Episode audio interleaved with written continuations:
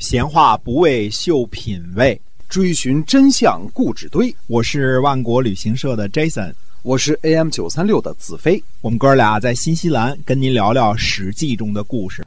各位亲爱的听友们，大家好，欢迎回到我们的节目中，《史记》中的故事是由新西兰万国旅行社的 Jason 为您讲的。新西兰的万国旅行社，我们来请 Jason 给我们简单介绍一下，呃，咱们万国旅行社有哪些产品和服务，好不好？哎，对的，我们主要是做这个目的地成团啊，都是在新西兰本地成团的。嗯，那么南岛、北岛呢，都每天都可以出团，但是呢，现在做的更多的是自驾游啊，自由行。嗯，大家呢自个儿想租个车，对吧？这种新新型的旅游方式啊，对，大伙儿都挺喜欢的。订个机票，订个酒店，对吧？租个车，还有呢，就是。嗯，半自助游，半自助游呢，就是说我不是给你全包了早餐、午餐、晚餐啊，到时候你自己喜欢吃什么去吃什么，我们只是最基础的呃酒店和车，就是指的这个不需要您自己开车的这种车啊，这就是既保证了大家方便，又给了大家最大的这个自由度哈。对的，嗯嗯，但是我们这个节目还是讲史记啊，是我们是讲史记的啊，也感谢听友们一直以来的支持。那么我们今天呢，继续跟您讲史记中的故事。嗯，是的，我们在讲到公元前三百零一年秦国攻取韩国的壤的时候，需要讲解一下两个地名嗯嗯，壤和殷，或者叫壤和陶。为什么这么复杂呢？我们慢慢再说啊。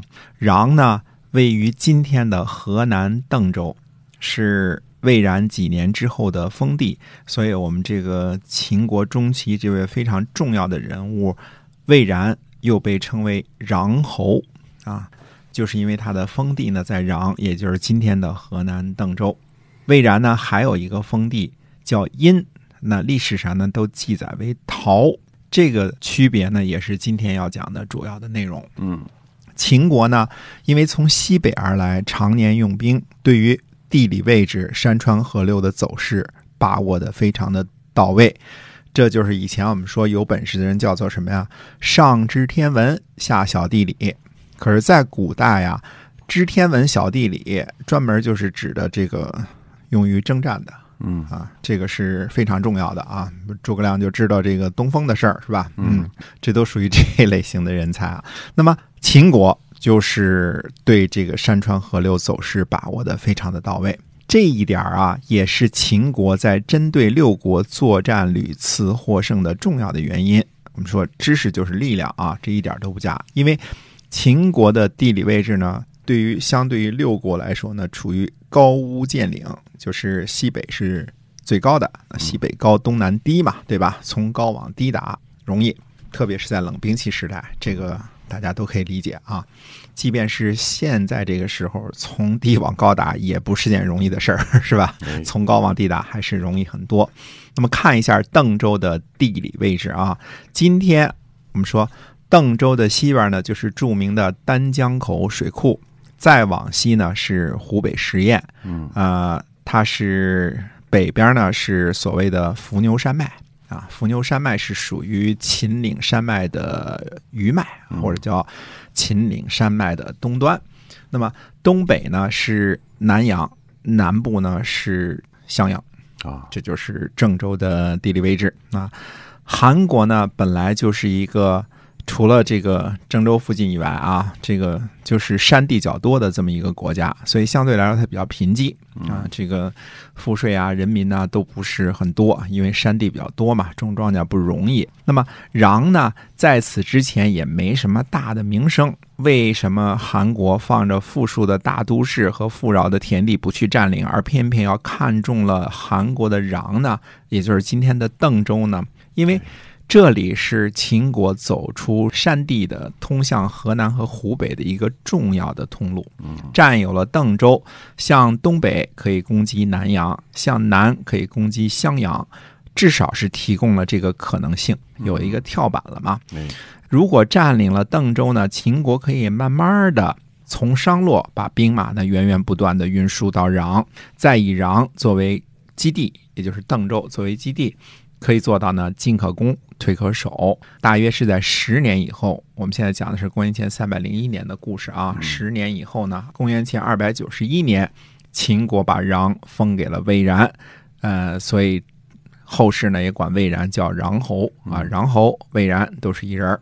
可能韩国觉得在公元前三百零一年那时候啊，呃，秦国攻占壤也不是啥了不起的大事儿，因为不过是个贫困的山区城市而已，对吧？一个山区都市啊。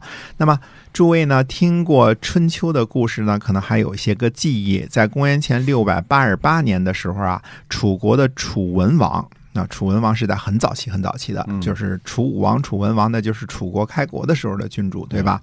在公元前六百八十八年的时候呢，楚文王就灭掉了邓，因为邓啊，今天的这个邓州，那后来的穰啊，嗯再后来的这个河南邓州，邓这是一个非常重要的战略要地，因为那个时候楚国就看中了这个地方的重要性，所以嗯差不多最先灭的国家就是邓，邓爷爷的邓啊。嗯怎么说呢？这个之后呢，好像楚国呢，就是到了战国时期，似乎对这个地界儿并没有好好的把握，而这个穰这个地界呢，一直在韩国的手里。嗯那楚国呢也没怎么理会啊，韩国呢也没怎么太觉得这是一个重镇，它跟益阳的重视程度不一样啊。益阳是有重兵把守的，十万雄兵把守的啊，嗯啊，十万还是八万的。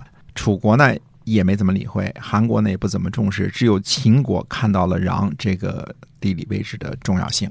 我们说呢，史书上讲呢，秦国在十年之后呢，不只是把穰封给了魏然，而且加封了殷。可是几乎所有的历史记载当中呢，都把这个新封的封地呢记载为陶，就是陶瓷的这个陶啊。嗯那么陶呢，位于今天山东的定陶，定陶只是一个区了啊，只是一个区，属于菏泽吧，应该是菏泽的一个区了。嗯陶呢，位于我们说是定陶，它曾经是谁呢？曾经是曹国的都城，在公元前二百九十一年左右的时候啊，秦国应该是不可能占有定陶的。嗯啊，不可能占有菏泽的。那么，为什么殷会被如此的广泛误记为陶呢？哎，这个在后世的大约是晋时候的一本书呢，叫做《北唐书钞》中呢，指出了其中的原因。我认为很有道理，因为什么呀？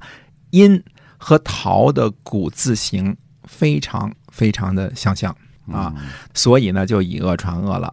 呃，大家呢有这个兴趣可以去网上搜一搜。其实我自己我个人啊也看糊涂了，什么大篆小篆那时候啊，看那个篆字的时候，这俩字儿就我几乎都分不清楚。特别像，特别像，就是嗯阴啊，阴阳的阴和陶瓷的陶，这个古字形呢太像了，非常非常的像。嗯大家呢去网上搜一搜这个，而且它篆字是不同的时期写法是不一样的嘛，对吧？这个哦变化是不一样的。哎，你翻一翻，搜一搜，比较一下那个时候的篆字阴和陶，确实是特别特别特别的像。几乎很难找出区别来，我们说应该是就差一环儿左右啊，就这么多啊。您看一看就明白了。所以这两个字儿呢写混了是非常有可能的。嗯那么殷呢是古地名儿，这个时候呢，在战国时期，可能当时的人也未必有这种知识了。殷呢位于什么地方呢？位于今天湖北省的老河口市，这里是古代殷国的地界儿。呃，因为地理位置呢在荆山之阴而得名。嗯我们说啊，这是它得名的原因。大约在公元前五百三十二年的时候，被楚国给灭了。几乎呢一直都是归属楚国的，但是有没有可能归属韩国？有可能，因为是山呢，呃，山北有可能楚国守不住，被韩国给拿了去了啊。大家呢地图上查一查老河口市，你就发现了。虽说老河口市今天呢是隶属湖北，但是位置呢是在襄阳以北啊，地理位置呢已经十分靠近邓州了。嗯啊，所以我们捯饬这俩地名呢是干什么呢？说秦国封穰给魏然之后呢，一封殷，一封就是加封的意思啊，啊十分靠近邓州，这才是最顺理成章的解释。所谓一封就是加上一块儿嘛，对吧？在原来土地上加上一块儿，绝对没有说把远在山东的定陶加封给魏然的道理，因为这差着十万八千里呢，嗯，对吧？定陶在山东嘛，对，现在我们说的是湖北和河南的交界，那是靠近这个陕西这边的，那是靠近十堰这边啊，那是不一样的。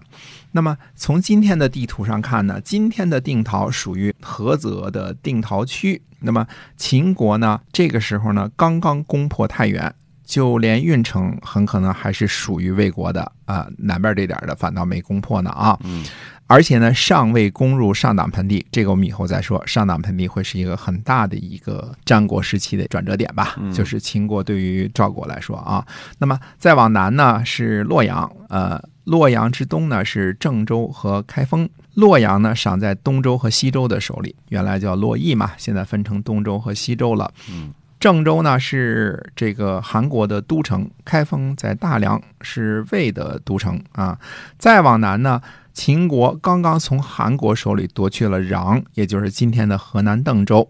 东边呢，呃，还有韩国的南阳，所以秦国是没有办法通往今天的菏泽以往的定陶的这个道路的。陶它是很难过去的。秦国的军队厉害啊，但是也绝没有厉害到千里之外去攻击一片属于山东的地盘的道立一。而且从当时的形势看呢，定陶呢多半是在齐国手里，呃，当然也有可能是在宋国手里，对吧？因为它是这个呃齐国和宋国的边境吧。我们说兵法上说什么呢？行百里者，绝上将军，对吧？孤军深入，绝对是兵家所忌。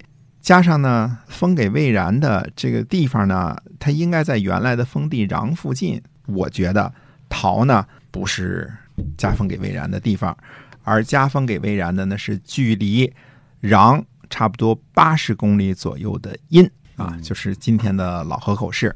那由于历史记录的缺失呢，之前之后历史上绝大部分的文人呢，在写历史的时候都是沿用之前的说法，就是陶陶这个说法。看看这两个古字形啊，陶和殷太像了，嗯所以我认为北唐书抄的这个说法呢是正确的。那这个错误呢，没有在战国甚至西汉的时候被指出，一直到后代才被指出。到今天呢，其实几乎也不被人所认可，这事儿挺可惜的。嗯，这个地儿呢，呃，应该是殷，因为我觉得把穰侯封在定陶这个事儿实在是有点儿。怎么说呢？说不过去啊！嗯这个陕西人往河南打了打，这是可以的。突然再给你一块山东的地方，这是说不过去啊！呃，交通阻塞着，这个道路也没通呢啊。从秦国的角度来看呢，穰和殷的战略意义呢相似，都是进攻湖北或者是韩国的跳板，对吧？呃，也是战略上的咽喉要塞。这样看来呢，魏然呃新加封的封地是殷，不是陶，也就更加明确了。嗯今天呢，我们看啊，从老河口到邓州的地图的距离，谷歌上量的啊，八十四公里。那么从老河口到襄阳呢是七十八公里，几乎是等距离。那么老河口和襄阳之间呢，就隔着大山呢，这就是原来所称的所谓的荆山，也就是为什么老河口这个地方古代叫殷或者叫殷国的原因。在交通发达的今天呢，这个路要走的话呢，也是从这个从什么从古城县啊，古城县之后呢，再往东走，东走之后再往南，才能够到达襄阳。从老河口市啊，今天交通够发达了吧？嗯，但是也没人从山上建个轨道过去，是吧要？绕道，绕道，嗯哎。可是呢，如果说秦国占领了穰和殷，那就占领了今天的邓州和老河口啊，只是为了占领一点地盘儿，而没有任何针对楚国的意思，恐怕没人相信。秦国呀，在公元前三百年左右的这个附近的军事行动呢，还是非常成功的，而且动作非常的大。尽管历史缺失呢，并不能说它动作小，比如说几乎占了山西的西边的全境，这些动作还是很大的。拿走韩国的五岁和晋阳一线啊，占领了山西的大部分，占领了韩国的壤呢，等于进一步掌握了进一步攻击韩国和楚国的战略要地。那个时候呢，秦国人学习地理可能是学的最优秀的。相比较之下呢，韩国和楚国的贵族们在地理学方面的认识呢，可以说是十分的浅薄。嗯啊，秦国呢进攻韩国、魏国、楚国是步步为营、稳扎稳打的，不是简单的只是蚕食土地和都城那样简单粗暴啊，几乎每一步呢都是为下一次进攻打好基础、打好伏笔。嗯那么历史记录呢，把殷继承陶这个事儿呢，在《战国策》的魏策三和《战国策》的魏策四当中呢，还有两段相关的记录，可以说是相关的记录啊，可以呢为解开这段公案呢，再做一个有意思的旁证。那用不了很久呢，我们就讲到这里了。现在呢，我们还是来看一看这段时间魏国和韩国，乃至于燕国和赵国之间的一段短暂的合纵吧。嗯，那么下回跟大家接着说。好，我们今天啊《史记》中的故事呢就讲到这儿了，是由新西兰万国旅行社的 Jason 为您讲的。我们下期节目再会。再会。